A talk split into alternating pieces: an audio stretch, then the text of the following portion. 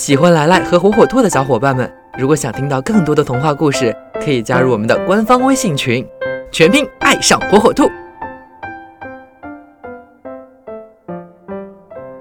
小朋友们，大家好，欢迎收听今天的来来讲童话。今天来来要讲的童话故事名字叫《仙鹤报恩》。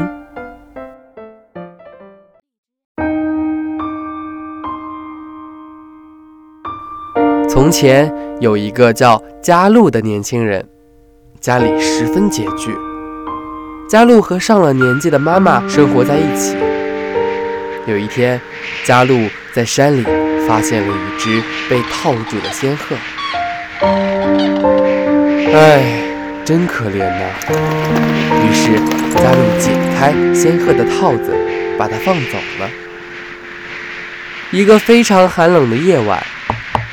有人咚咚的在敲门，佳璐觉得很奇怪，打开门一看，门外站着一个异常美丽的姑娘。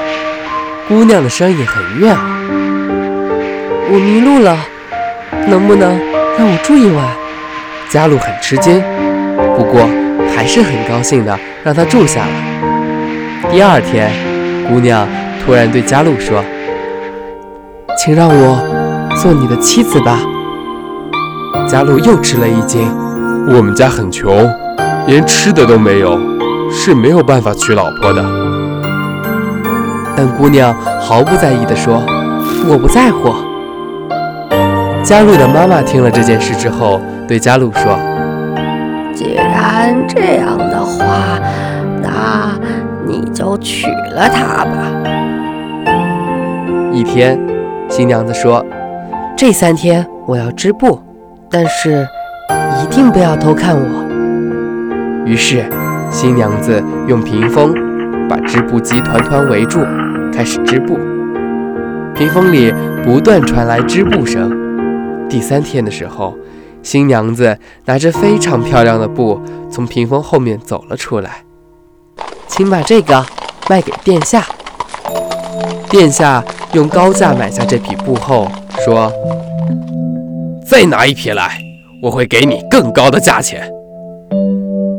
这我得和我的娘子商量一下，否则无法答应你。”佳璐虽然这么说，可是任性的殿下非常固执己见，佳璐没有办法，只好答应下来。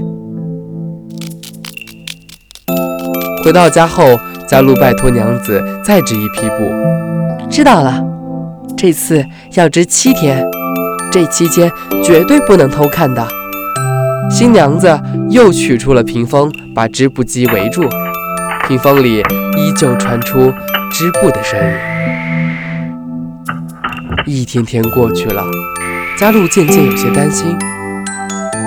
娘子什么也不吃，不会有什么事儿吧？我就看一眼。于是佳璐偷偷看了一下屏风里面，看过后不禁大吃一惊。啊，这屏风中一只仙鹤正在拔自己身上的羽毛来织布，而它的羽毛已经所剩无几。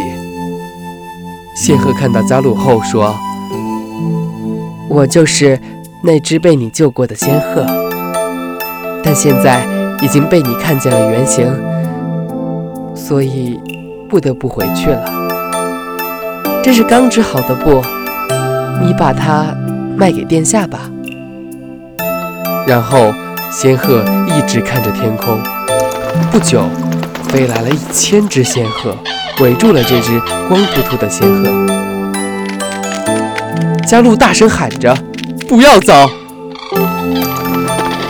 但群鹤还是带走了那只秃鹤，飞向了天空。据说，那只鹤是鹤中的女王。